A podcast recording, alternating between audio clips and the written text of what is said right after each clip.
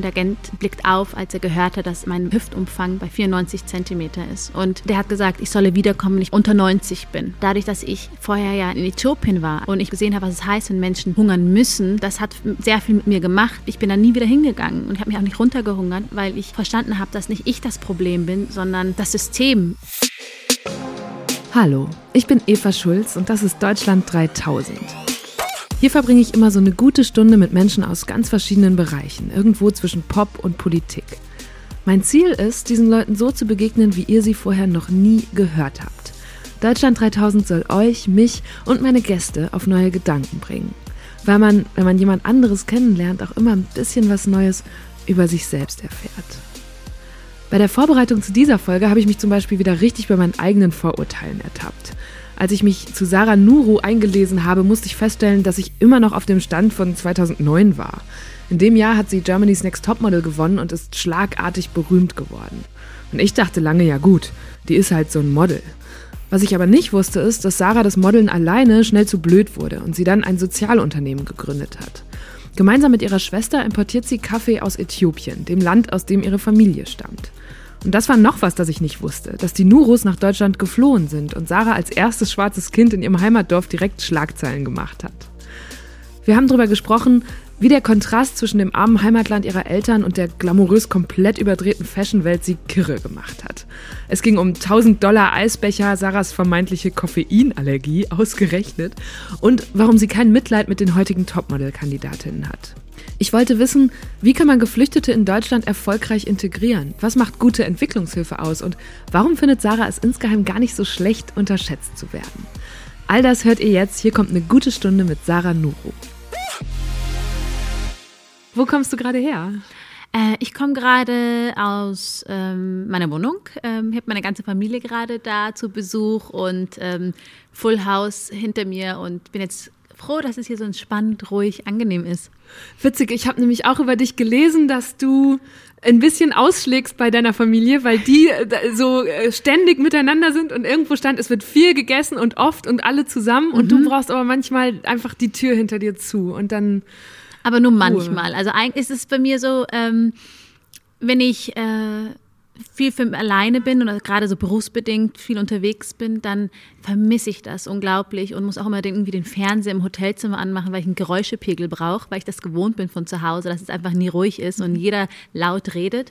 Und wenn aber dann die Familie da ist, ähm, dann nach so einem Wochenende bin ich auch platt und bin froh, dass ich dann die Tür zumachen kann und meine Ruhe habe. Also es ist äh, immer das Gleiche. Man will immer das haben, was man in dem Moment nicht hat. Wie viele sind da, wenn du sagst, die Familie ist da? Ich habe drei Geschwister. Wir sind vier äh, Frauen, ähm, also vier Schwestern und dann meine Mutter und mein Vater. Mhm. Also ähm, eine große Gruppe, eine ganz große Familie und bei uns gewinnt immer nur der, der am lautesten ist, kommt zu Wort und wird gehört. Und wie oft gewinnst du?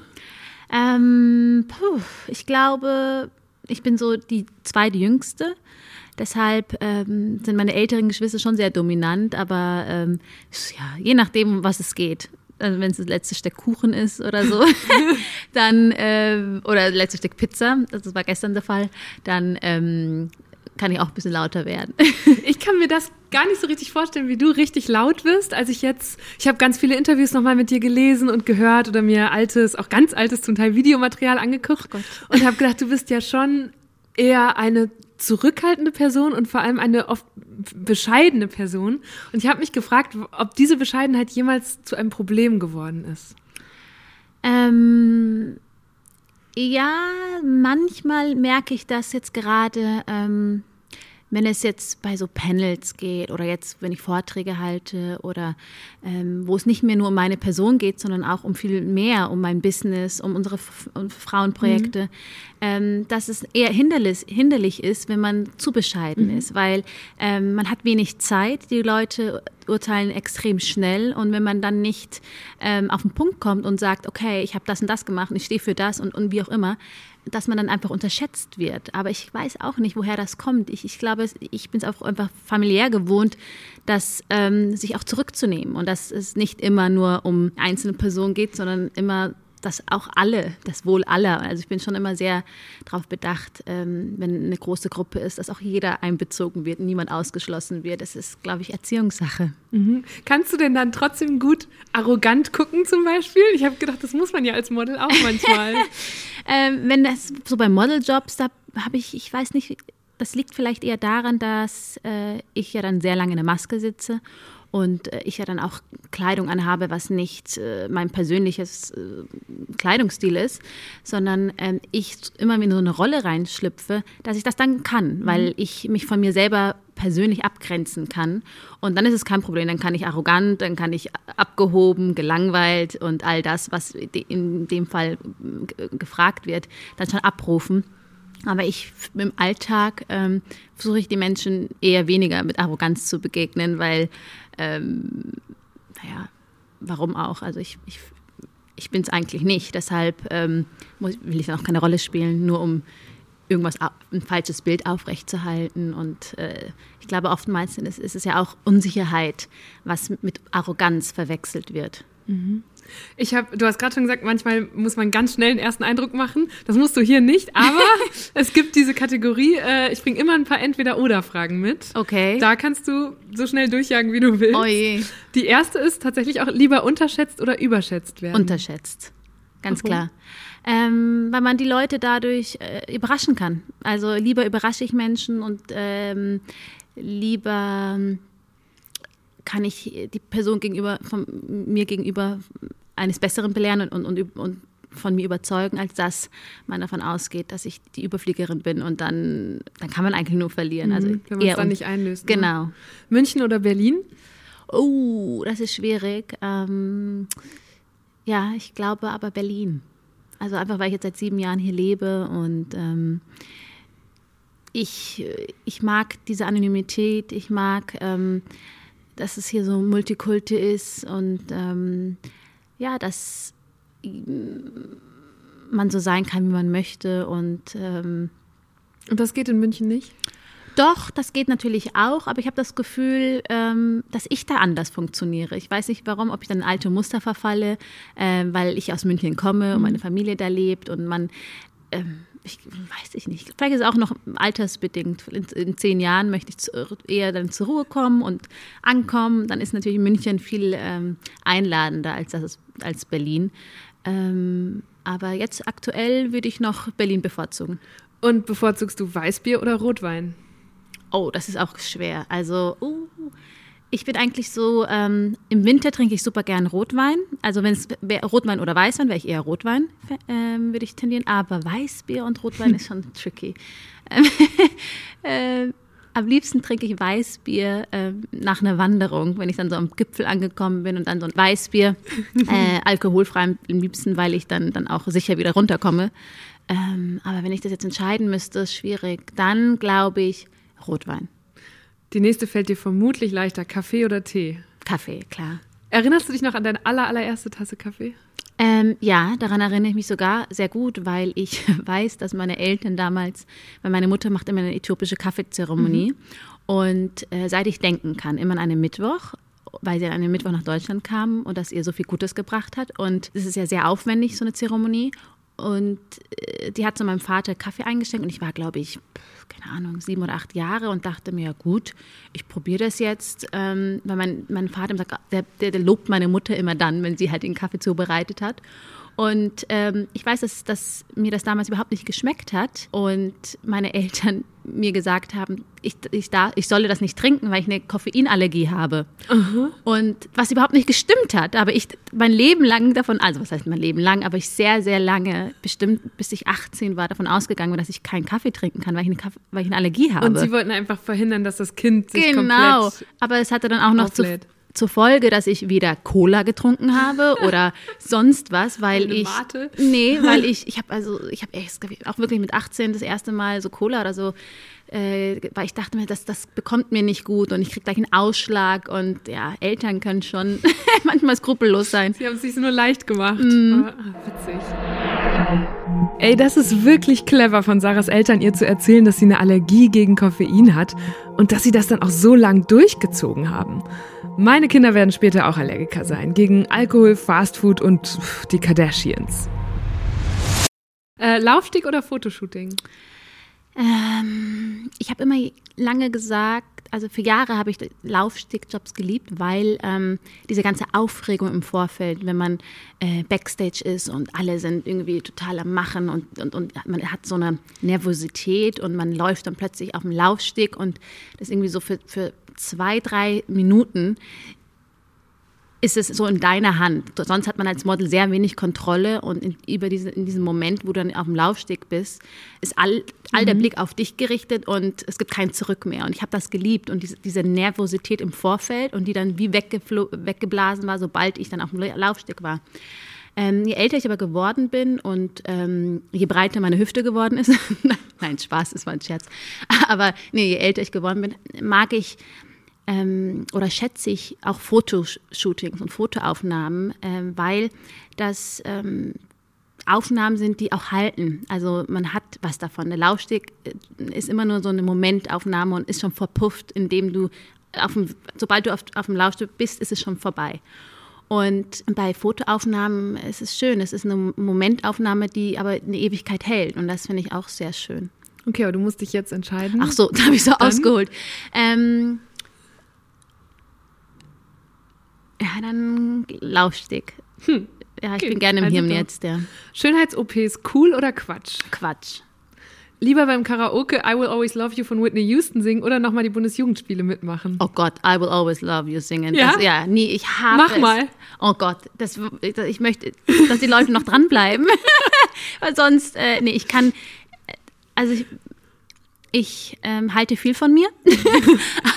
Zumindest, also, aber singen, das kann ich wirklich nicht. Und ähm, das, das, da, da, bin ich auch, muss ich auch ehrlich zu mir sein. Also, das, aber Bundesjugendspiele sind noch schlimmer? Ja, total. Warum? Also, ähm, ich bin einfach nie so gut im Rennen gewesen und werfen, werfen mochte ich ganz gern, aber das, das Laufen habe ich gehasst. Ich war einfach nie schnell und äh, ich fand es auch mal, mich hat das geärgert, diese, diese Unterstellung, dass man diese, dass ich so athletisch sei, mhm. nur weil ich ähm, Äthiopierin bin mhm. und man ja eben super Langstreckenläufer ist. Und diese unterstellte äh, Sportlichkeit habe ich gehasst, weil ich einfach überhaupt nicht sportlich war und ähm, äh, ja, alle mega erstaunt waren, wie langsam ich bin.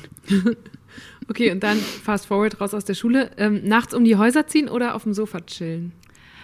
Ähm, aktuell eher auf der Couch chillen, klar. Und würdest du dann einen Fernsehabend eher mit Germany's Next Topmodel oder Love Island machen? Oh Gott, ich habe Love Island noch nie gesehen. Das sind die, wo die nackt sind, oder? Ich fürchte. Okay, ja. nee, Germany's Next Topmodel, klar. Wobei, da sind sie ja auch mitunter nackt. oh ja, stimmt. Aber ähm, ja, es wäre, ich habe das ja nie gesehen, also ich habe meine Staffel nie gesehen. Wirklich nee, nicht? Nee, m -m, bis heute nicht. Und, Warum äh, nicht, Sarah? Ich weiß es nicht. Ich, ich glaube, als ich zurück von dieser Sendung, aus der Sendung kam, da habe ich ein, zwei Ausschnitte gesehen, die meine Familie irgendwie aufgehoben haben. Und ich, hab, ich war so schockiert, wie ich spreche, wie ich gestikuliere, äh, wie ich, keine Ahnung, lache und mein, mein Mundwinkel sich verschiebt und dass ich gemerkt habe, oh je, ich ändere, also dass, dass ich total äh, versuche, mich, also dass mhm. ich dabei bin, mich zu, dann, genau, ne? anders ja. zu verhalten. Das mochte ich nicht. Ich wollte mich nicht verändern und umverstellen. Und ähm, ich hatte so tolle Erinnerungen von der Zeit damals, dass ich die beibehalten wollte und nicht dieses komprimierte, zusammengeschnittene, ähm, was ja schwierig ist. Man kann ja nicht ja. eine Woche in 90 Minuten zusammen, das gibt es ja, äh, ja. das ist ja nicht, ähm, gibt es nicht zu 100 Prozent wieder. Deshalb wollte ich das einfach in Erinnerung behalten, so wie ich das empfunden habe. Krass, dass du so diszipliniert bist und dir das in zehn Jahren nie angeguckt hast. Ja.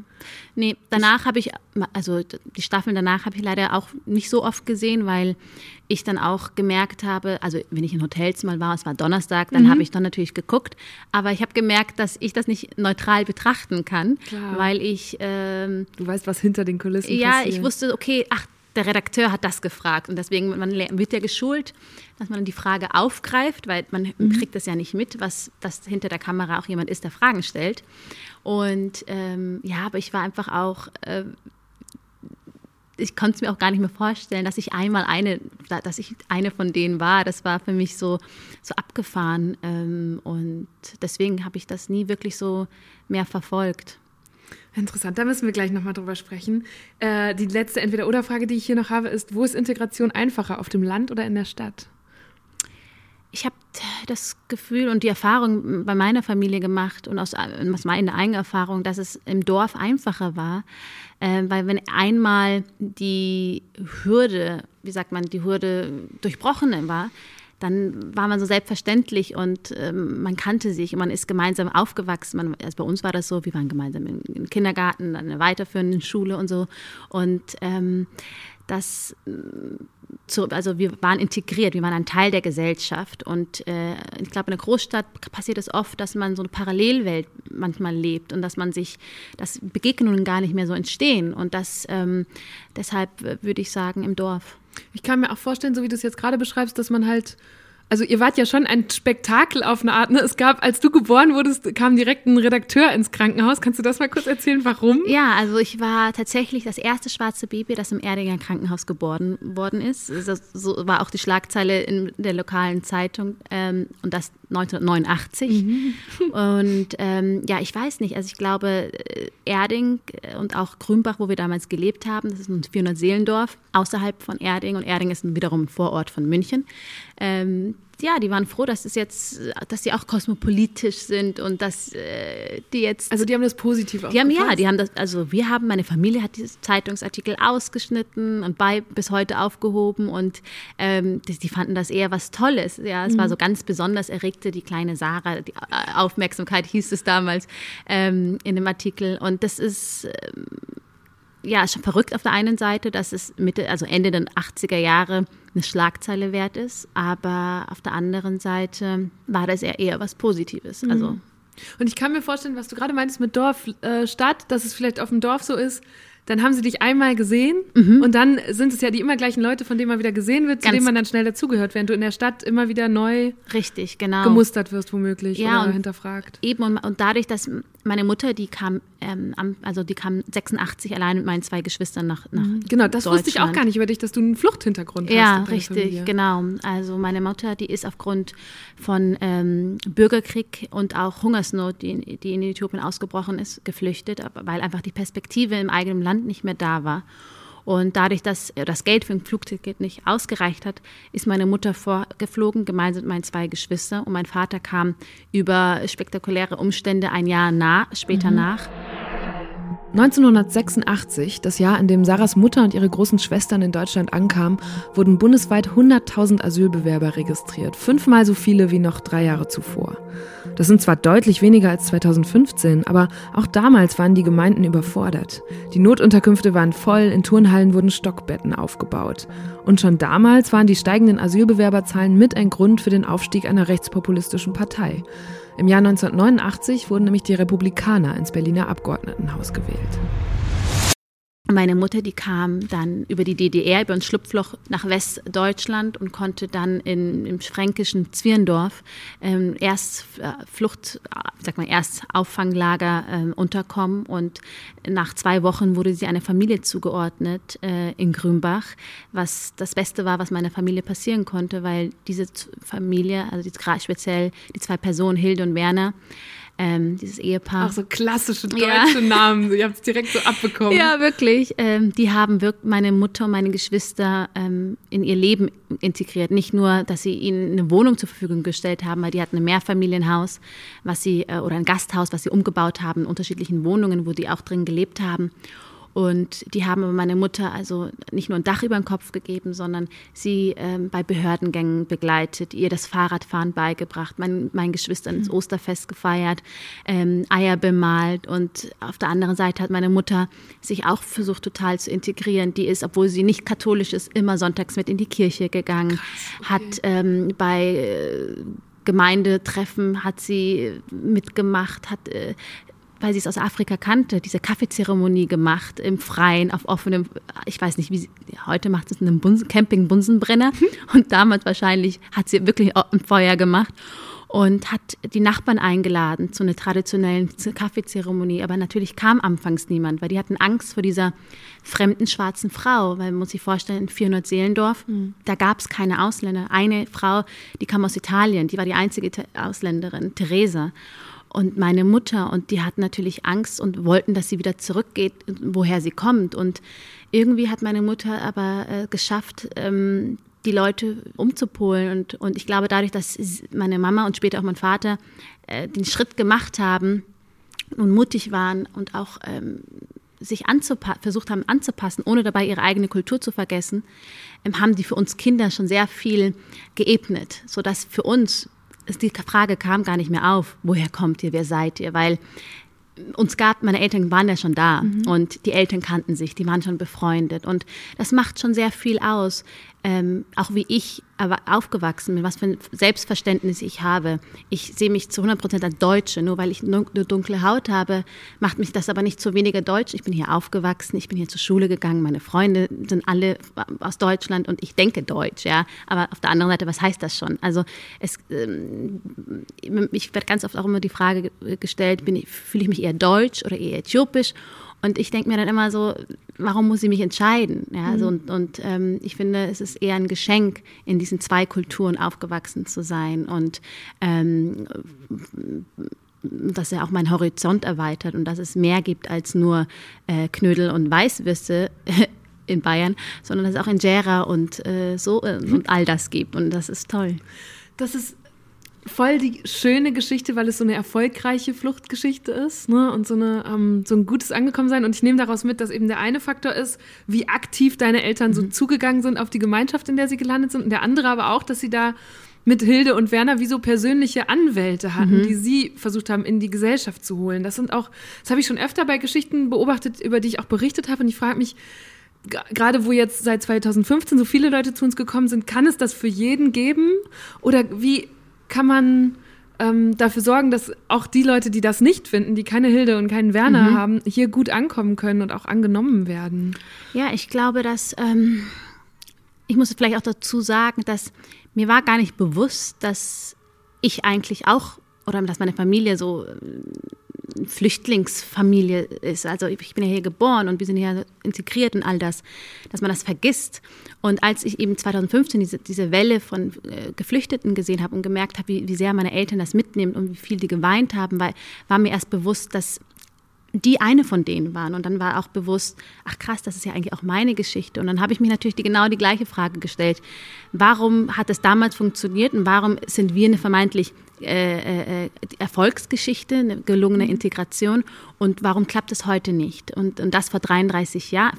Ähm, und, ähm, und ich glaube, dass wir mehr Beispiele brauchen von positiven äh, Geschichten, positiven Erlebnissen, wo es funktioniert hat, aber auch ähm, von Menschen, die bereit waren, ähm, die fremden Menschen anzunehmen. Weil das zeigt doch eigentlich nur, dass jeder die Bereitschaft hat, jeder die, die, die, Möglichkeit hat, eigentlich Gutes zu tun und, ähm, und dass man eigentlich nicht darauf hoffen darf, dass es jemand anders tut, sondern dass es in jeder, bei uns allen, genauso bei mir, ähm, die Verantwortung liegt, ähm, zu fragen, hey, brauchst du Hilfe bei der Übersetzung? Kann ich dir irgendwie helfen? Ähm, den Nachbarn, der vielleicht aus Syrien kommt, aus dem Irak oder so, ähm, einfach mal an, das anzubieten und, ähm, und nicht hoffen, dass eben, dass sich von alleine klärt. Glaubst du, dass wir alle aufnehmen können? Ich glaube nicht, dass wir alle aufnehmen können. Ähm, ich glaube auch, dass man das viel mehr regulieren muss. Ich glaube, dass die Politik einfach sehr überfordert ist. Ähm, ich aber auf der anderen Seite man nicht vergessen darf, dass man all die Menschen hierher kommen, das sind ja, wie kategorisieren sie alle so als eine Flut, eine Masse, aber es sind ja einzelne individuelle Menschen und man darf nicht vergessen, keiner flieht freiwillig. Also jeder hat einen Beweggrund und es ist nicht unsere, es liegt nicht, wir dürfen nicht entscheiden, was es eigentlich heißt. Ähm, wie rechtfertigt man dass jemand flüchtet oder dass jemand sein Heim und sein Hab und Gut verlässt und nur mit einem Koffer oder mit gar nichts kommt. Also es ist natürlich einfach aus, einer, aus der gemütlichen Atmosphäre vom Fernsehen zu sagen, das geht nicht. Aber wenn man selbst in diesem Boot sitzt, dann wünscht man sich doch genau das Gleiche, dass jemand anderes eben nicht wegschaltet und sagt, das geht uns nicht an und äh, oder das wollen wir nicht. Also ich finde, äh, natürlich ist es viel, aber ich finde, dass ich finde die wir haben aber Platz. Ja, also ich finde, was ist, ich bin der Meinung, es muss reguliert werden und es braucht eine Struktur und es braucht auch äh, ein, ein Leitfaden, wie man damit umgeht, weil es bringt nichts, wenn die Leute hier sind, aber hier nicht arbeiten mhm. können, weil sonst mhm. wissen sie auch nicht mit ihrer Zeit anzufangen. Und es ist auch wichtig, dass, das, das habe ich auch bei meinem Vater damals gemerkt, ihm wurde verweigert, dass er einen Sprachkurs bekommt, als er hier ja, ankam, krass, ja. ja. weil er Automechaniker ist und man ihm gesagt hat, er braucht dafür nicht die deutsche Sprache, sondern wow. er braucht seine Hände.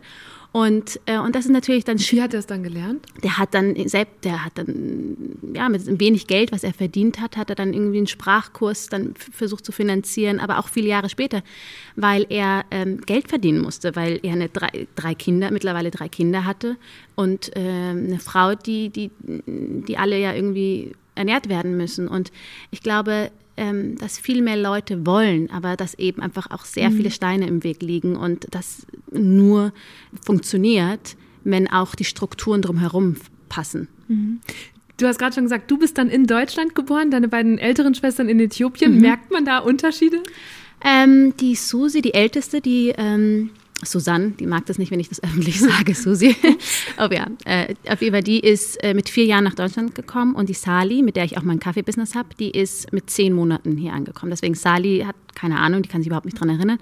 Die Susi, die ist von uns allen, ähm, hat sie äh, spricht sie die Sprache viel besser, amharisch. Oh, mhm. ähm, und auch habe ich das Gefühl, dadurch, dass sie mit meiner Mutter, die haben irgendeine spezielle Bindung, weil sie hat, die kann sich nicht mehr an die Flucht erinnern, aber ähm, für meine Mutter war die Susi so die einzige Bezugsperson, mit der sie, sie, sich wirklich unterhalten konnte in ihrer Sprache. Und die Susi hat dann auch viel schneller Deutsch gelernt. Das heißt, sie hat dann angefangen, meiner Mutter zu übersetzen und mhm. ihr zu helfen. Deswegen hat, ähm, merkt man schon, dass sie von uns allen viel mehr Verantwortung hat. Aber ob sie anders ist, also die spricht fließend und perfekt bayerisch. Das kann ich nicht, die, in, die da Aber kannst du es ein bisschen? Kannst Nein, ich, kann, ich, bin auch, ich bin leider so schlecht, was Dialekte betrifft. Also, ich bin, also meine Schwester könnte jetzt die, mit dir eine, eine, eine, Stunde auf bayerisch sprechen. Ich, bei mir, nee, geht leider nicht. Ich, selbst wenn ich es versuche, ich glaube, das kommt nicht gut.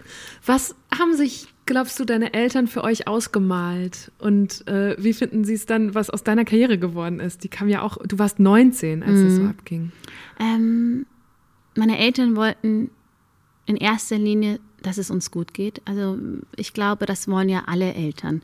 Ähm, aber ich glaube, gerade für Menschen, die ihre Heimat verlassen aufgrund von Perspektivlosigkeit und fremd sind in einer anderen, einem anderen Land, einem anderen Kontinent und diese ganze Aufopferung, die da noch nachzieht, die wollen einfach, also meine Eltern haben immer gesagt, nutze die Chance, die wir nicht bekommen haben.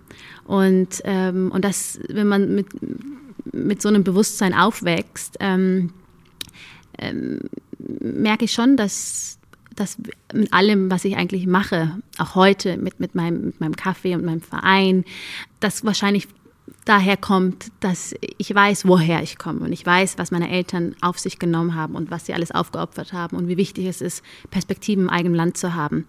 Und äh, meine Eltern, die sind wahnsinnig stolz. Also die hatten es für niemals, niemals für möglich gehalten, dass ähm, ihre Tochter, zwei ihrer Töchter zusammenarbeiten im Land ihre, ihres, um ihrem Ursprung, ähm, versuchen Gutes zu tun und mhm. etwas zurückzugeben. Und ja, meine Mama, die ist jetzt auch gerade zu Besuch hier und ja, ich hoffe nicht, dass sie Platz Stolz.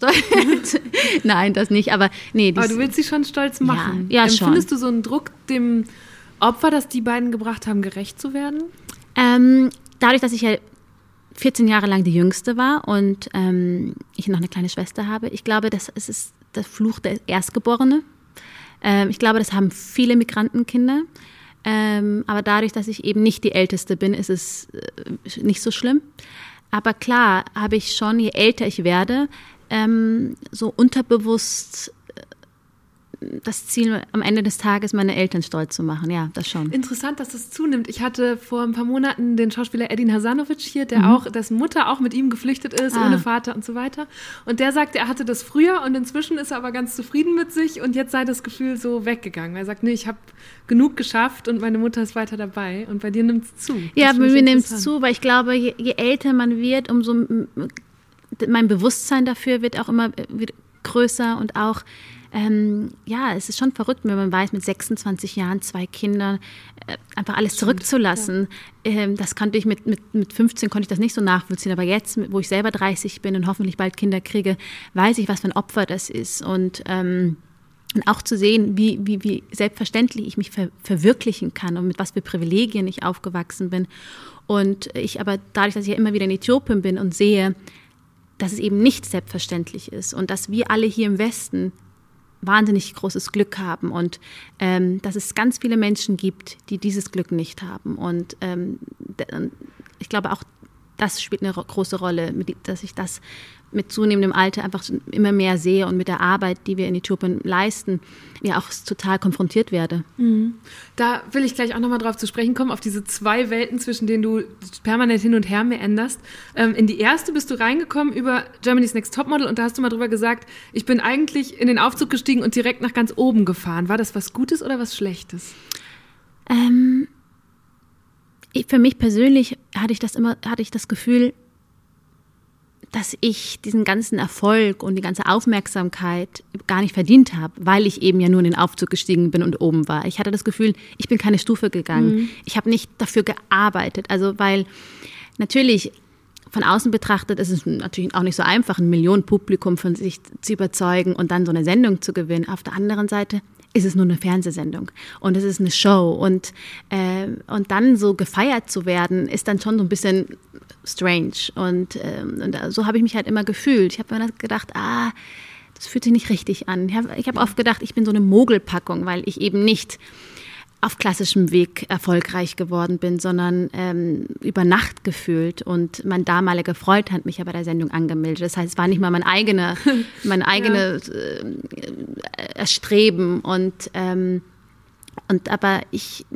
mittlerweile bin ich sehr viele Stufen gegangen und, ähm, und musste mich komplett neu orientieren und umorientieren und, ähm, und bin heute viel dankbarer für das, was ich tue und was ich ähm, ähm, bisher erreicht ha habe und, und, und, und, was ich machen darf, ähm, weil ich eben weiß und das Gefühl habe, okay, ich habe auch was dafür getan und bin eben nicht nur in den Aufzug gestiegen.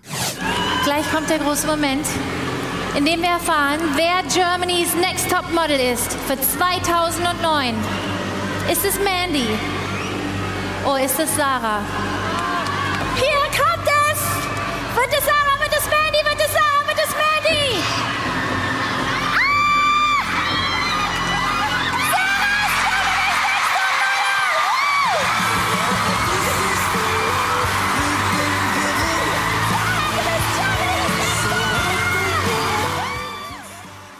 Warum hast du da damals gewonnen? Tja, ich habe das nicht entschieden. Also es nee, müsste man. ich glaube, du hast gerade gesagt, du musstest ein Publikum von dir überzeugen. Mhm. Es gab diese Jury, was. Ich glaube, ähm, oh, das ist jetzt schwer zu Ich habe es ja nie gesehen, deswegen ich weiß nicht, was ihr alle gesehen habt. Aber ähm, ich bin da mit einer sehr, ich bin mit einer Leichtigkeit da rangegangen. Ich, für mich war das eher so, ja, gucken wir mal, wie weit ich komme und ich kann meinen Freunden so behind the scenes Gossip erzählen hm. und gut ist und ich glaube, das hat mich am Endeffekt so ein bisschen ähm, mir geholfen, dass ich eben da nicht mit Ellenbogen rein bin und nicht so verbissen du war. nichts zu verlieren. Ich hatte überhaupt nichts zu hm. verlieren und ich habe das alles als tolle, große äh, Erfahrung gesehen und dachte mir, na toll, ich kann die Welt bereisen und äh, das noch umsonst und verdiene auch noch Geld, weil ich ja Jobs gewonnen habe und Jobs äh, kreiert, äh, sagt man, Job ergattert habe. Mhm. Und ähm, ich finde es interessant, dass heute das Bild ist immer die, oh, die armen Mädchen, die werden die, diese Opfer und so. Und das habe ich in nicht eine Sekunde empfunden, ähm, weil man nicht vergessen darf, jeder ist da freiwillig. Okay, ich wurde dahin, mein Freund hat mich da angemeldet, aber trotzdem, ich, ich habe entschlossen, durch die Tür zu gehen und zu sagen, okay, ich mache da jetzt mit. Mhm. Ähm, und auch, ich glaube, alle, die heute da mitmachen, wissen, worauf sie sich einlassen. Deshalb ähm, habe ich überhaupt kein Mitleid. Und ähm, ja. Eigentlich ist es ein Wunder, dass es Germany's Next Topmodel immer noch gibt. Dieses Jahr lief die 14. Staffel auf ProSieben und ungefähr genauso lange wird die Show auch schon kritisiert. Vor allem für das Frauenbild, das sie vermittelt. Jungen Mädchen werde suggeriert, dass es im Leben nur um lange Beine und schmale Hüften gehe. Die Kandidatinnen wurden zum Teil zu Zicken stilisiert, die nichts im Kopf haben. Und Anfang 2018 ging eine Kampagne der Organisation Pink Stings viral, die sich dagegen wehrte. In einem Musikvideo besingt eine Gruppe von Jugendlichen, warum sie keins von Heidis Mädchen sein wollen.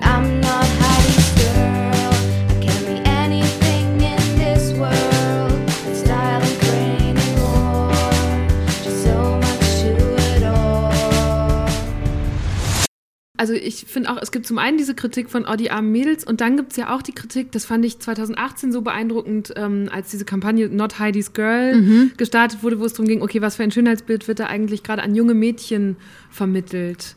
Wie, wie hast du das damals gesehen oder mhm. hast du die Kampagne mitbekommen? Wie gingst du damit? Ähm, ich habe die Kampagne im Rande mitbekommen. Ähm, ich fand es interessant und ich fand es jetzt auch zeitgemäß, dass man jetzt auch sagt, hey, okay, ähm, wie definiert man schön und ist es überhaupt noch, ähm, entspricht es dem Zeitgeist eigentlich, äh, so ein Format? Damals war das, ähm, gab es diese Diskussion noch gar nicht. Zumindest nicht in, in, der Mitte der Gesellschaft, äh, in gewissen Milieus ja schon, aber trotzdem. Mhm. Ähm, aber ich finde schon, dass man und das ist ja das, sollte das Ziel sein. Ich finde, so ein Medium wie, wie eine Fernsehsendung hat Macht, ja, und man gibt auch den Ton an. Ich finde, dass man im 21. Jahrhundert, speziell jetzt 2019, 2018, auch den Ton angeben kann und dass es wichtig ist, dass man die ganze Gesellschaft widerspiegelt. Und es ist ja utopisch. Keiner hat 90, 60, 90 und mhm. keiner äh, sieht so aus wie die Frauen in dem Magazin. Nicht mehr ich schaue so aus in dem Magazin. Ja? Also da wird mhm. sehr viel gemacht. Ich äh, sitze stundenlang in der Maske und dann wird auch noch retuschiert. Und, ähm, aber wie gehst du dann damit um, dass du eben dann doch Teil davon wirst in dem Moment, wo jemand dich so retuschiert und so einem Ideal anpasst? Ich hatte Schwierigkeiten damit eine lange Zeit, ähm, als nur als bei, schönes Beiwerk zu, äh, zu, gesehen zu werden und auch ähm, da, darüber definiert zu werden. Aber mittlerweile, dadurch, dass ich für mich ja beschlossen habe, auch neue andere Wege zu gehen äh, und wo ich, wo ich komplett aufgehe und ich äh, Sinn sehe, definiere ich mich überhaupt nicht mehr über das Modeln. Deswegen ist es mir egal, was Leute sagen. Es ist mir auch egal, dass Leute an mir rumretuschieren und all das, weil ich weiß, es ist auch nur mein Job. Also ich, ich versuche in allem, was ich tue, auch immer 100 Prozent dahinter zu stehen. Ähm, ja, genau, jetzt habe ich einen Faden verloren. Nein, aber ich habe so, äh, ich denke mir so, wohin will ich jetzt eigentlich in meiner Aussage? Nein, aber ich will eigentlich damit sagen, dass es wichtig ist, dass gerade Entscheidungsträger bei Magazinen, im Fernsehformaten, dass sie eben wirklich auch Menschen zeigen, die Transgender sind, die mhm. äh, Plus Size, also Body, also dass man auch mal ein bisschen Body Positivity ähm, in die Richtung geht und dass das nicht mehr geht, dass man nur blond, blauäugig und äh, 90, 60, 90 Maße haben darf und dass ähm, ich finde, dass da noch sehr viel gemacht werden muss. Genauso was Inklusion von, von People of Color oder auch ähm, eben, wie gerade gesagt, ja, Menschen mit äh, unterschiedlichem Background. Ich finde spannend, was Sarah sagt, dass das vor zehn Jahren ja noch eine ganz andere Zeit war. Damals war sie die erste Topmodel-Siegerin mit Migrationshintergrund und die erste, die nicht weiß war. Man gewinnt da ja auch immer direkt so einen Modelvertrag mit einer großen Marke, in dem Fall war das ein Kosmetikhersteller, Allerdings hatte der 2009 noch überhaupt keinen Make-up-Ton für Sarahs Hauttyp im Programm. Insofern hatte die Show also doch irgendwie was Gutes. Sarah wurde prominent und zum Vorbild in einer Zeit, in der People of Color in der deutschen Öffentlichkeit noch so gut wie gar nicht repräsentiert waren. Und hast du dich immer schon sicher in deinem Körper gefühlt? Du beschreibst in dem Buch ja auch so typische Casting-Situationen, wo es wirklich nur darum geht, rein, einmal mhm. gemustert werden, wieder raus. Oder du hast hier vier Pfund zu viel oder da ist ein Zentimeter zu dick oder sowas. Was also macht das mit einem mit ja, 19? Mm, also bei mir war, ich hatte einen sehr einschneidenden Moment, da bin ich ähm, das erste Mal in New York gewesen, äh, zur New York Fashion Week und sollte mich bei einem Casting ähm, Agenten vorstellen. Und ich weiß noch, wie ich ähm, dorthin gegangen bin. Und das Absurde war, ich war ein, eine Woche vorher in Äthiopien, das erste Mal im Landesinneren mit einer Organisation und war wirklich mit Armut konfrontiert. Und plötzlich äh, war ich dann, also gestern noch in Äthiopien und heute in New York und sollte mich diese Agenten vorstellen und die haben meine Maße genommen und der Agent blickt auf, als er gehört hat, dass mein Hüftumfang bei 94 Zentimeter ist und der hat mich angeguckt und gesagt, ich solle wiederkommen, wenn ich bei, bei unter 90 bin.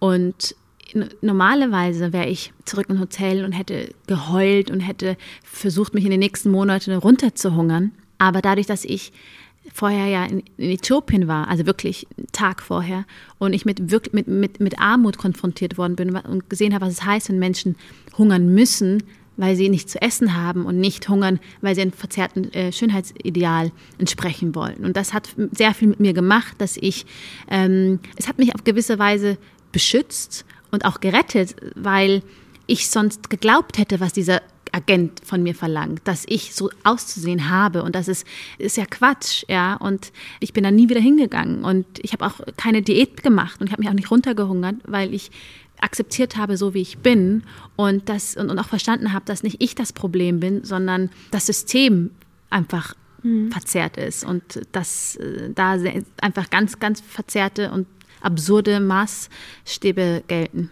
Also hast du dir eigentlich ein bisschen diese Nichts zu verlieren Haltung dadurch weiter mitgenommen durch die Jahre, in denen du dann ja wirklich hauptberuflich gemodelt hast erstmal. Da hast du auch irgendwo, habe ich das gelesen oder gehört, hast du beschrieben, deine Eltern haben dir, hast du eben auch schon gesagt, halt eingebläut, jede Chance zu nutzen, mhm. die kommt. Mhm. Und du hast gesagt, du hast jeden Auftrag angenommen, so viel gearbeitet, dass du dich fast selbst verloren hast darüber. Ja, also ich habe ähm, tatsächlich so funktioniert, weil ähm, das hat man ja von mir erwartet. Ich, es fanden, es hat, es, ich muss ja dankbar gewesen, es war ja so, ich habe plötzlich gewonnen und alle fanden das toll. Viele Leute fanden es ja toller als ich das ja so überhaupt. Ich fand das cool und so, aber es war jetzt nicht äh, mein Lebenstraum. Ähm, Nichtsdestotrotz äh, war ich sehr dankbar für all die Chancen und die Möglichkeiten, dass ich die Welt bereisen durfte, dass ich äh, in tollen Hotels übernachten durfte und all das. Aber ähm, in mir war immer trotzdem so eine, so eine Zerrissenheit, weil ich eben diesen einschneidenden Moment hatte, dass ich Einblicke bekommen habe in eine ganz andere Welt,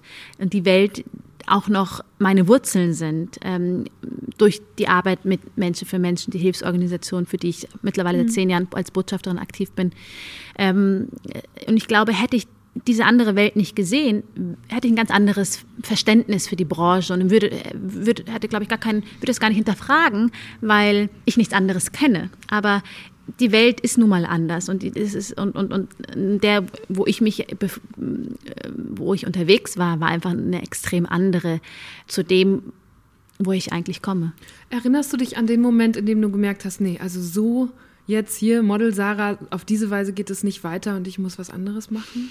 Ja, ich hatte ähm, also schon über die Jahre eigentlich seit ich gewonnen habe, ich war ja irgendwie, ich glaube, vier Monate später das erste Mal in Äthiopien und ähm, schon die ganze Zeit, über die Jahre, vier, fünf Jahre, habe ich ähm, gemodelt und gearbeitet, aber innerlich habe ich, hatte ich immer ein dauerschlechtes Gewissen und im Sinne von das Gefühl, was mache ich hier eigentlich? Das, Sarah, das ist, ähm, ist es das, was du wirklich willst? Möchtest du, dass du die nächsten zehn Jahren immer nur die Siegerin von sein und ähm, dich darauf ausruhen, dass du mal wo gewonnen hast und eben, du bist nur in den Aufzug gestiegen, ja, du bist keine Stufen gegangen und, und das hat für mich schon immer so unterbewusst war das da, aber ich hatte einen, wirklich einen Moment, wo ich gemerkt habe, okay, das war's, jetzt, jetzt kann ich da nicht mehr weitermachen. Das war, als ich für eine, für eine ähm, Fernsehsendung den teuersten Eisbecher der Welt probieren sollte. Und das war in New York, in so einem Eisladen, Serendipity heißt das, ist egal, auf jeden Fall war das so ein Eisbecher mit, äh, mit Blattgold versehen und mit Schokolade aus Madagaskar, so Edelschokolade. Und wie viel sollte der kosten? 1000 Euro. Und Meine Güte. Unglaublich. Oder Dollar wahrscheinlich. 1000 Dollar, richtig. Und ich habe ähm, diesen, diesen Eisbecher gegessen und ich in die Kamera geguckt und suggerieren, als wäre das super, das Nonplusultra und so richtig erstrebenswert. Und ich erinnere mich, wie wie sehr ich mich geschämt habe in dem Moment und wie dumm ich mir vorkam und ich gemerkt habe, das widerspricht all meinen Werten. Es gibt diesen Beitrag aus dem Promi-Magazin Red noch online bei Pro7. Ich habe es mir angeguckt und es ist wirklich bizarr. Wir benutzen Gold im Wert von etwa 100 Dollar in jedem Eisbecher. Oh mein Gott, ich esse 100 Dollar pures Gold. Auch wenn es schweineteuer ist und ich mir denke, um Gottes Willen, ich esse Gold und es gegen meine Prinzipien eigentlich ist, muss ich sagen, dass es wirklich gut schmeckt. also jetzt, wenn ich noch drüber nachdenke, wie absurd, ja, und, und eben auch den, den Zuschauer einzubläuen, ja, das ist gut und an deinem Leben stimmt was nicht, das, dahin so musst Humans du. of Late Capitalism. gibt's Ja, diesen- ganz ja. genau. Und ich hatte das Gefühl so, oh Gott, Sarah, das ist das, was die Leute von dir sehen. Und du kannst nicht auf der einen Seite dich für die Menschen in Äthiopien einsetzen und Fundraising betreiben und auf der anderen Seite einen 1000-Euro-Eisbecher essen. Er sagt, das geht nicht. Und das war für mich der Moment, wo ich gesagt habe, okay, das war's. Und ähm, ich bin zurückgeflogen und habe ähm, mich wirklich von allem getrennt, von meiner Agentur, von äh, mein, meinem damaligen Freund, von äh, der Stadt München. Was hatte der Freund mit dem Eisbecher zu Äh, gar tun? nicht. Hatte der Arme. nein, nein, nein. Das ist, jetzt ist komprimiert auf kurze Ja, Zeit, sondern aber das du war. hast einen harten Cut gemacht. Ich habe einen harten Cut gemacht, genau, und ähm, habe dann auch das erstmal das Modeln komplett abgeschrieben, weil ich gesagt habe, ich möchte mit dieser, mit dem allen gar nichts zu tun haben. Ich musste erstmal klarkommen, ähm, weil ich war ja, seit ich 19 war, auf Überholspur und wusste gar nicht, wer ich eigentlich bin, was ich will vom Leben und finde ich das eigentlich gut oder nicht. Und ich hatte auch gar keine Zeit, das alles äh, reflekt zu reflektieren und ähm, habe mir dann die Zeit genommen und es war auch wichtig und, äh, und das Beste eigentlich, was ich tun konnte. Und wie hast du das gemacht? Wie verarbeitet man so eine Zeit und wie findet man dann raus, was man als nächstes machen will? Ja, jetzt im Rückblickend ist es, scheint es immer so einfach, aber damals war das überhaupt nicht einfach. Also ich war wirklich nicht sehr glücklich, weil auf der einen Seite ich eben von meinen Eltern immer gesagt bekomme ähm, und auch erzogen worden, dankbar zu sein, jede Chance zu nutzen. Und es, alle haben mich ja beneidet für meinen Job. Alle fanden es ja toll, dass ich um die Welt reisen äh, durfte und hab dich nicht so, Sarah, ja, ist doch alles nicht so schlimm. Und innerlich war ich aber so zerrissen und hatte das Gefühl, dass, dass, dass ich weiß gar nicht, wer ich bin. Und das war nicht einfach. Ähm, ich habe letztens gelesen, das ist dieses Quarter-Life Crisis? Genau. Ja, stimmt, so alt warst du ungefähr. Ja, und Das, als ich das gelesen habe, dachte ich mir so, ach krass, hätte ich das damals gewusst, hätte ich nicht gedacht, dass ich die einzige Person auf dieser Welt ist, die nicht weiß, wohin mit die in sich- diesem Loch ja. steckt. So. Ähm, aber ich glaube, es war wichtig, ähm, es war nicht einfach, gerade weil man ja in der Öffentlichkeit auch war und man ähm, schnell in Schubladen gesteckt wird. Ah, bei der läuft es nicht mehr oder oh, noch eine von Heidi, die es nicht geschafft hat. Aber keiner sieht, dass es eine bewusste Entscheidung war. Keiner sieht, dass man, das ist ja, es ist einfacher zu allem Ja zu sagen, aber es ist viel, viel schwieriger, Nein zu sagen und eben nicht auf die roten Teppiche zu gehen, eben nicht jeden Job anzunehmen und ähm, und das äh, das sieht keiner und dankt auch keiner, ja. Und ich bin am Ende froh, dass ich meine Schwester an meiner Seite hatte, mit der ich ähm, damals zusammen gewohnt habe, als ich nach Berlin gezogen bin. Und ähm, sie mir die beste Schwester und Freundin sein konnte. Und, und ich bin unglaublich froh, dass wir heute das tun, was wir tun. Ähm, und das ist ja auch in dieser Zeit entstanden, dass wir zusammen arbeiten und wir heute unser Social Business haben ist äh, aus dieser tiefen Unzufriedenheit und Traurigkeit entstanden. Und ich bin froh, dass ich das hatte, sonst hätte ich nicht so was Schönes ähm, äh, kreieren können, gemeinsam mit Sali, ähm, dass wir eben heute tun, was wir tun. Und, und, und das ist eigentlich entstanden, weil ich aus ein Freund von mir hat gemerkt, dass ich wie traurig und wie unglücklich ich war und nicht wohin mit mir und hat mir das Buch gegeben, Start Something That Matters. Und ich hatte das Gefühl, oh mein Gott, das Buch spricht mit mir, weil das ist genau das, was ich gebraucht hatte, etwas zu tun, was zählt und etwas mit Sinn erfüllt, weil das war ja, ich wollte etwas tun, wo ich wirklich dahinter stehe. Und als ich das Buch gelesen habe, hatte ich eine neue Aufgabe. Ich hatte richtig so eben das Prinzip des Social Business besagt ja, dass man durch wirtschaftliches Handeln Gutes tut und eben weggeht von dem klassischen Spendengedanken. Und äh, das war für mich so ein ganz neuer Gedanke und so eine andere Richtung. Und es hat, es hat mir auch wiederum Kraft gegeben, mich etwas ganz Neuem zu widmen. Und da war, war ich auch wieder aus dem Loch raus, weil ich hatte jetzt eine Aufgabe. Ich musste herausfinden, wie schaffe ich, wie, wie kann ich mein Social Business starten? Und, äh, und das war toll. Es war echt eine unglaubliche Reise. Und ich hoffe, dass ich das in dem Buch irgendwie widerspiegeln konnte. Und heute, Jahre später, ja, wenn ich dann mit meiner Schwester zurückdenke, dann lachen wir, weil wer hätte das gedacht, dass, dass wir es tatsächlich hinbekommen haben, ähm, weil Du wir keine mal kurz Ahnung hatten. Mhm. erzählen, was das jetzt für ein Business ist, das ihr da gegründet habt. Also was wir ähm, heute tun, ist, wir äh, importieren Kaffee aus Kleinbauernkooperativen und investieren ähm, mit dem Verkauf des Kaffees in Frauenprojekte, weil wir gemerkt haben, dass nicht jeder in Äthiopien an, äh, am Kaffeehandel profitiert, weil nicht überall Kaffee wächst. Und äh, in der ganzen Wertschöpfungskette immer die Frauen sind, die benachteiligt sind. Und auch es ist faktisch sehr bewiesen, dass die Leidtragende der Armut ist letztendlich die Frau. Und äh, was wir tun, ist mit dem Verkauf des Kaffees, dass wir Mikrokredite geben. Also eine Frau äh, ermöglichen mit einer Starthilfe in Form von zwischen 130 und 230 Euro, sich ein eigenes Business zu gründen, so wie Sali und ich. Mhm. Und, ähm, und es gibt Frauen, die machen ganz tolle Sachen, zum Beispiel Animal Fattening.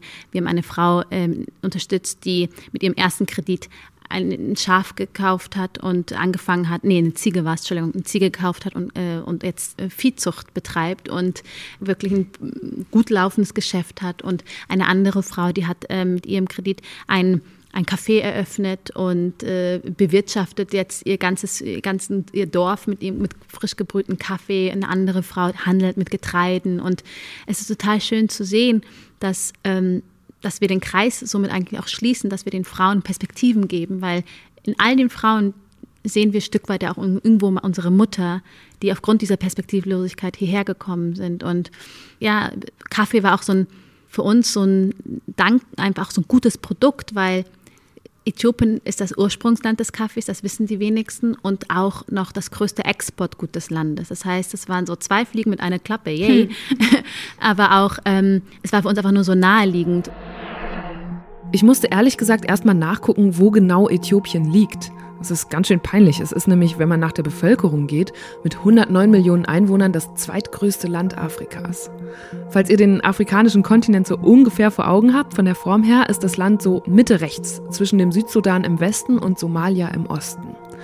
Im Human Development Index lag Äthiopien 2017 auf Platz 173 von 189 Ländern.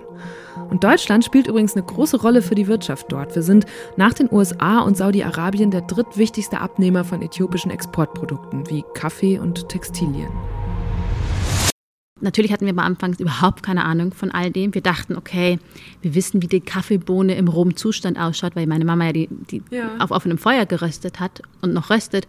Aber das, wie viel Arbeit dahinter steckt, wie, dass die Bohne ja eigentlich dass der Kern eines, der, der Kaffeekirsche ist und dass es eine Frucht ist, das wussten wir nicht. Und wie eine Pflanze ausschaut und was es eigentlich heißt, heute einen Kaffee zu trinken. Wir trinken es mit so einer Selbstverständlichkeit, aber wie viel Arbeit dahinter steckt, das mussten wir, haben wir erst mit erst verstanden, als wir es mit unseren eigenen Augen gesehen haben. Wir sind nämlich 2014 äh, das erste Mal in die Kaffeeregion gefahren, weil wir gesagt haben, okay, wir müssen es ja irgendwie ja. verstehen.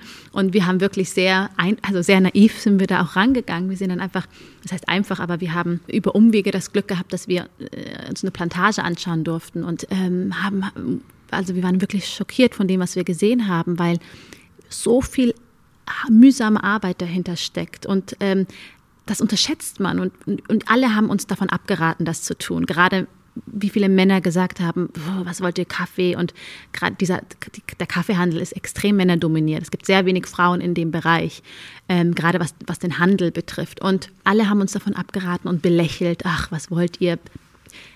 so schönes Beiwerk, ja, mhm. und nicht ernst genommen. Aber als wir dann dort waren und gesehen haben, was es heißt, eben handverlesener Kaffee, das hört sich immer so romantisch an, aber dass es eben mühsame Drecksarbeit ist, das sagt ja keiner. Und, und als wir das gesehen haben, sind wir zurückgeflogen und waren, wir waren so motiviert und haben gesagt, jetzt erst recht, weil die Geschichten müssen wir erzählen und also und indem wir eben versuchen, die Wertschöpfungskette so so so so ähm, kurz wie möglich zu halten, ohne viele Zwischenhändler, sondern direkt von Kooperativen beziehen, also von Bauerngenossenschaften, die im Besitz von Washing Stations sind, weil oftmals ähm, scheitert ja oft die Preise auch, weil die Bauern abhängig sind von, von, von einzelnen Händlern oder Besitzer von so Washing Station, wo der Kaffee, ähm, die Kaffeebohne weiterverarbeitet wird. Mhm. Und in so einer Kooperative besitzen die Bauern diese Washing Station, können dementsprechend die Preise auch bestimmen. Und die sagen uns, wie viel ihre Arbeit wert sind. Und das ist ein ganz anderes Arbeiten. Aber können die das wirklich so frei bestimmen? Am Ende ist es ja dann auch wieder ein Markt und sie müssen sie konkurrieren mit anderen Kooperativen. Oder? Natürlich gucken die schon, dass, also natürlich passen sie sich auch an und schauen, aber die Leute, die von Kooperativen beziehen, die wollen auch mehr zahlen. Die wollen auch faire Preise zahlen. Und das wissen die Kooperativen auch. Und das ist, das ist was anderes, wenn eine Einzelperson im Besitz von dem Ganzen ist oder eine, eine ganze Community und die was auch von dem Kuchen kriegen. Jetzt hast du eben beschrieben, dass ihr Geld verdient und das als Mikrokredite zurück an Frauen vor Ort gibt. Wie verdient denn du und deine Schwester Geld? Also reicht es bei dir, dass du einfach modelst und nichts mehr aus dem Kaffee ziehen mhm. musst? Müsst ihr da euch gar nicht so finanzieren oder wie funktioniert das? Also wir sind ja ein Social Business. Also wenn, wenn also unser Ziel ist schon, dass wir äh, tragbar sind, sonst wären wir eine NGO und ähm, oder also einfach eine, ein, ein Verein. Also wir haben ja auch noch einen Verein, der einfach das alles quasi organisatorisch abwickelt und dass es auch rechtlich ist. Aber ähm, unser Ziel ist und das ist auch, was ich glaube, was, was eigentlich auch die Zukunft sein sollte, dass man sowohl wirtschaftlich tragbar sein kann und auch Geld verdienen kann, aber gleichzeitig Gutes tun. Also ich finde, es ist nichts Verwerfliches zu sagen, naja, jeder soll was daran verdienen. Bei uns ist es so, dadurch, dass ich auch nebenbei model, bin ich nicht davon abhängig und ähm, verdiene nichts daran, aber es das heißt nicht, dass ich irgendwann mal dran verdiene. Sali macht das hauptberuflich also ich mache mich jetzt schlecht, ich mache es genauso hauptberuflich. Also ich sitze hm. jeden Tag 9 to 5 am Büro, aber sie macht, also hat keine noch andere Job nebenher. Das heißt, sie verdient normal an, an dem Business. Ähm, aber wie, wie ich am Anfang gesagt habe, es ist schon unser Ziel, dass am Ende des Tages alle dran verdienen, weil da, darum, das sollte das das Ziel sein, dass es jeder für die Leistung, die er macht, auch fair entlohnt wird und dass eben nur weil jemand in Afrika lebt und äh, da weniger verdienen sollte. Natürlich ist, ähm, ist hier ein Euro mehr, also drüben ein Euro viel mehr wert als hier, ja. Und man muss schon gucken, dass, dass, dass, dass die Relationen auch passen, aber dass sie dadurch weniger verdienen, wer sagt das? Nur weil das Jahrhunderte so gemacht wird, heißt nicht, dass es nicht die Zukunft ändern kann. Und ähm, das ist unser Ziel und wir hoffen, dass viele nachziehen. Und ich, ich weiß nicht, wir sind jetzt in diesem, man ist ja immer in so einem Bubble, ja, und in, wir sind in unserem Social Business Bubble und wir, ich kenne ganz tolle, viele andere Unternehmen, die genau das gleiche Mindset haben und das Ziel haben, eben durch wirtschaftliches Handeln Gutes zu tun. Und ob es Tee ist, ob es Schokolade ist, ob es Kondome sind, ob das ähm, OBs sind. Das sind ganz tolle ähm, Social Businesses und ich finde das toll, dass, dass gerade junge Leute diesen Anspruch haben und ähm, ich hoffe, dass die alten ich wollte ja, dass die alten weißen Männer, die so, da überall in den Etagen sind, äh, nicht nur Corporate Identity äh, quasi Schein heilig Gutes tun wollen, sondern dass sie auch begreifen, dass das eine das andere nicht ausschließen muss. Und inwiefern würdest du dieses soziale Unternehmertum zu Entwicklungshilfe oder Zusammenarbeit zählen oder ist das was anderes?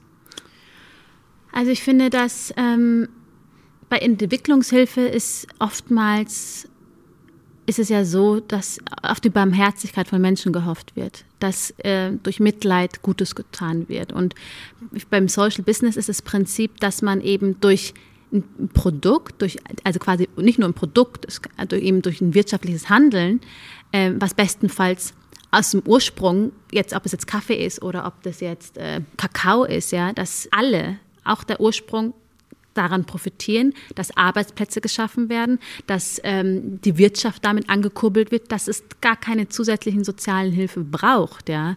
Und äh, ich habe auch in meinem Buch auch das Thema, was heißt Entwicklungsarbeit eigentlich? Äh, wo, wo sind die Fehler? Was, was ist veraltet? Und es ist leider oftmals so, dass die Strukturen sehr kurzfristig sind, ähm, nicht so ausgerichtet sind, dass man wirklich lang nachhaltig beobachten kann, was haftet, welche Maßnahmen funktionieren. Und die Apparate sind manchmal auch so groß, dass auch ein Land gar nicht selbstständig funktionieren kann, weil die immer in Abhängigkeit geraten und dass auch die Modelle oftmals so ausgerichtet sind, dass man sie braucht. Das, und das ist, mhm. das ist ja das Problem. Das Ziel von Entwicklungshilfe sollte ja sein, dass man kommt, um nicht zu bleiben.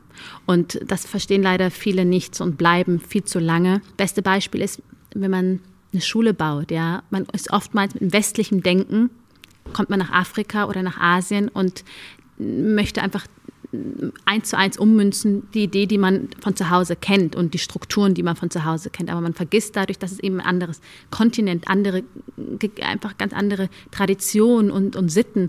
Und das, wenn man einfach eine Schule baut, mit äh, Klassenräumen, aber vergisst, dass man auch Räume bauen muss, weil Lehrer und keine Unter in, in den Dörfern leben keine Lehrer. Das heißt, man braucht mhm. auch Unterkünfte. Muss man auch importieren. Sozusagen. Ja, genau. Und dass, dass, dass man eben, es ist wichtig, dass man auch die Menschen vor Ort, lokale Mitarbeiter hat, dass man äh, die Bevölkerung einbezieht und ihre Probleme versucht zu lösen und nicht die Probleme, die man meint, von oben, von der westlichen Betrachtung, ähm, was auch eine sehr arrogante Einstellung ist, ja, dass man diese Überlegenheit ähm, aus dem Westen, wir wissen alles besser. Und das ist leider ähm, sehr oft in vielen Organisationen verankert. Noch im selben Jahr, in dem sie bei den Topmodels gewann, hat Sarah angefangen, sich bei einer dieser Organisationen zu engagieren. Das Beispiel mit dem Schulbau, das sie gerade gebracht hat, kennt sie aus der Praxis. Sie hat nämlich selbst schon eine gebaut in Äthiopien und dafür fast 300.000 Euro an Spenden eingesammelt. Das sagt sie nur gerade nicht und das ist genau diese Bescheidenheit, die ich vorhin meinte man sagt, man hört immer so oft Hilfe zur Selbsthilfe. Was heißt das eigentlich? Ja, das Ziel sollte ja sein, dass die Leute aus eigener Kraft heraus sich ihr Wissen aneignen. Also ich sage auch immer so, was bringt einen Stift und Papier, wenn die nicht lesen und schreiben können? Und ähm, deshalb ist es wichtig. Und ich habe auch die Erfahrung gemacht, dass die Frauen unglaublich stolz auf sich sind, weil sie wissen, sie haben dafür selber gearbeitet, weil sie jeden Cent selbst zurückgezahlt haben und nicht es einfach nur ein Almosen war. Genauso wie man einen Brunnen baut, dass es wichtig ist, dass die, die Bevölkerung, die, die, die Bauern, die da leben, auch wirklich jeden Stein legen, weil die haben ein ganz anderes Verhältnis, also ganz anderes äh, eine Wertschätzung dafür, weil die haben jeden Stein, die haben die Arbeit gemacht. Das, wenn einfach jemand die Arbeit macht und hinstellt, ist das eine Selbstverständlichkeit. Warum soll ich das, warum soll ich mich darum kümmern, weil es ist ja nicht meins. Aber wenn du dafür hart gearbeitet hast, deswegen ist es wichtig, dass man die Leute auch immer mit einbezieht, aber auch, wie soll ich sagen, wenn man jemand Saatgut zum Beispiel, jetzt springe ich, aber es ist einfach so, wenn ich jetzt jemandem verbessertes Saatgut gebe, zum Beispiel, dass die auch dafür zahlen müssen. Weil äh, nur so, äh, glaube ich, ist auch wirklich eine Wertschätzung, weil sonst entsteht immer diese, diese, die Hand auf, dieses Handauflegen. Das ist genauso wie und sagen, hey, gib mal Geld nach. Weil dann entsteht auch dieses, dieses Mächteverhältnis ist dann kein richtiges. Und das ist auch wichtig, äh, dass man eben ich sage auch mal, wenn man in Äthiopien ist, in, in der Hauptstadt zum Beispiel, da sieht man schon einzelne Menschen betteln. Mhm. Und ich frage mich, weil auf dem Land zum Beispiel ist das überhaupt nicht so. Und dann frage ich, warum ist das so? Und man sollte auch niemanden einfach äh, aus dem Auto was geben. Ich finde, ich verstehe, dass man das aus, aus, aus Mitleid macht. Man meint es eigentlich gar nicht böse, aber was da dabei entsteht, ist dieses Verständnis, ah, der weiße, reiche, keine Ahnung, weiß, asiatisch oder sonst was, mhm. aber die, die Person, die im Auto sitzt, die nicht so ausschaut wie ich, ähm, gibt mir was, ohne dass ich was dafür mhm. machen muss. Und dann entsteht diese Battle-Kultur mit Hand aushalten, sobald sie ein Auto sehen, mit Touristen. Und das ist fatal. Mhm. Ähm, ich habe gerade mich gefragt, jetzt, wenn wir vor fünf, sechs Jahren, als du so an diesen Zweifelpunkt gekommen bist, aus der Glamour-Model äh, 1000 Dollar Eisbecher-Welt heraus, äh, wenn du daran jetzt denkst, wie ist es heute? Gibt dir deine Arbeit eine Zufriedenheit, die dir im Alltag Ruhe gibt? Oder ist es mehr eine Unruhe, weil du sagst, oh, ich muss noch so viel machen und da und da wartet der nächste Meilenstein? Das ist eine sehr gute Frage. Ähm, es ist beides. Auf der einen Seite gibt es eine Ruhe und Sicherheit, so von wegen, ich bin viel erfüllter und dadurch glücklicher. Ähm, aber auf der anderen Seite hat man auch das Gefühl, okay, es, es gibt noch so viel zu tun und ich muss eigentlich noch viel mehr machen und ich kann jetzt einfach nicht nur ruhig da sitzen und äh, weil man hat einfach auch zu viel gesehen, ähm, was Fluch und Segen ist, weil ich glaube, man braucht Ruhephasen und man braucht auch ähm, ähm, leider kann ein einzelner Mensch nicht all die Last auf den Schultern tragen. Es ist wichtig, dass man, dass, auf vielen Schultern ausgeweitet wird und dass man gemeinsam was tut. Und, und das ist ja auch so toll, das sieht man ja für Fridays for Future und so, das ist super. Äh, ich, ähm, aber ich glaube, das ist auch so etwas, wo ich auch aufpassen muss, dass ich nicht vergesse, auch zu leben und nicht vergesse, einfach einen Alltag zu haben, Privatleben, weil manchmal ist der Aktivismus und, und, und das Ziel viel zu groß und ähm, dass man dann aber auch den Moment verpasst. Und da versuche ich auch so, so nach. Woran denkst du gerade, Ja, ich wenn denk- du so vor dir selbst die Ja, Augen ja. verrollst? ich denke mir auch gerade, hm, Sarah, du hast gerade ein Buch geschrieben und so und jetzt so.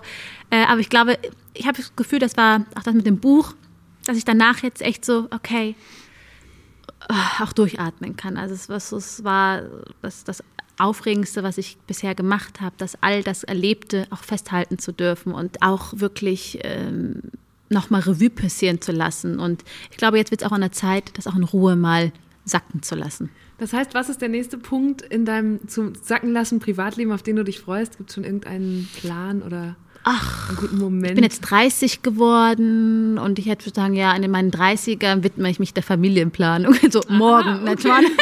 So, morgen. Nein, Quatsch. Nee, aber ähm, ja, ich habe da so, vielleicht ist es jetzt zu offen und zu ehrlich, aber ich denke mir, ähm, nee, ich glaube, ich habe hab eine große Familie und ich, das ist auch so etwas, wo ich mich dann freue, dann einfach in, jetzt nicht morgen, auch nicht übermorgen, aber in, in, in meinen 30ern einfach auch mal zu gucken, hey, es ist auch wichtig, Life-Work-Balance zu haben. Und jetzt habe ich viel ge gearbeitet und viel gemacht und, ähm, und hoffentlich alle Weichen so gelegt, dass ich auch in Ruhe auch leben kann.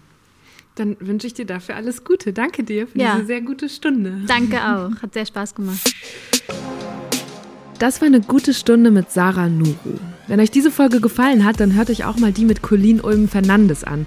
Da ging es nämlich auch vielen Leuten so, dass sie überrascht waren, was die ehemalige Viva-Moderatorin heute alles macht und welche Themen sie umtreiben. Ich freue mich auch sehr, wenn ihr Deutschland 3000 euren Freundinnen und Freunden weiterempfehlt. Mein Name ist Eva Schulz. Ihr findet uns auf Facebook, Instagram und natürlich überall, wo es Podcasts gibt. Neue Folgen erscheinen jeden Mittwoch und falls ihr es gar nicht erwarten könnt, sogar schon dienstags vorab in der ARD Audiothek. Also, bis nächste Woche hoffentlich. Macht's gut.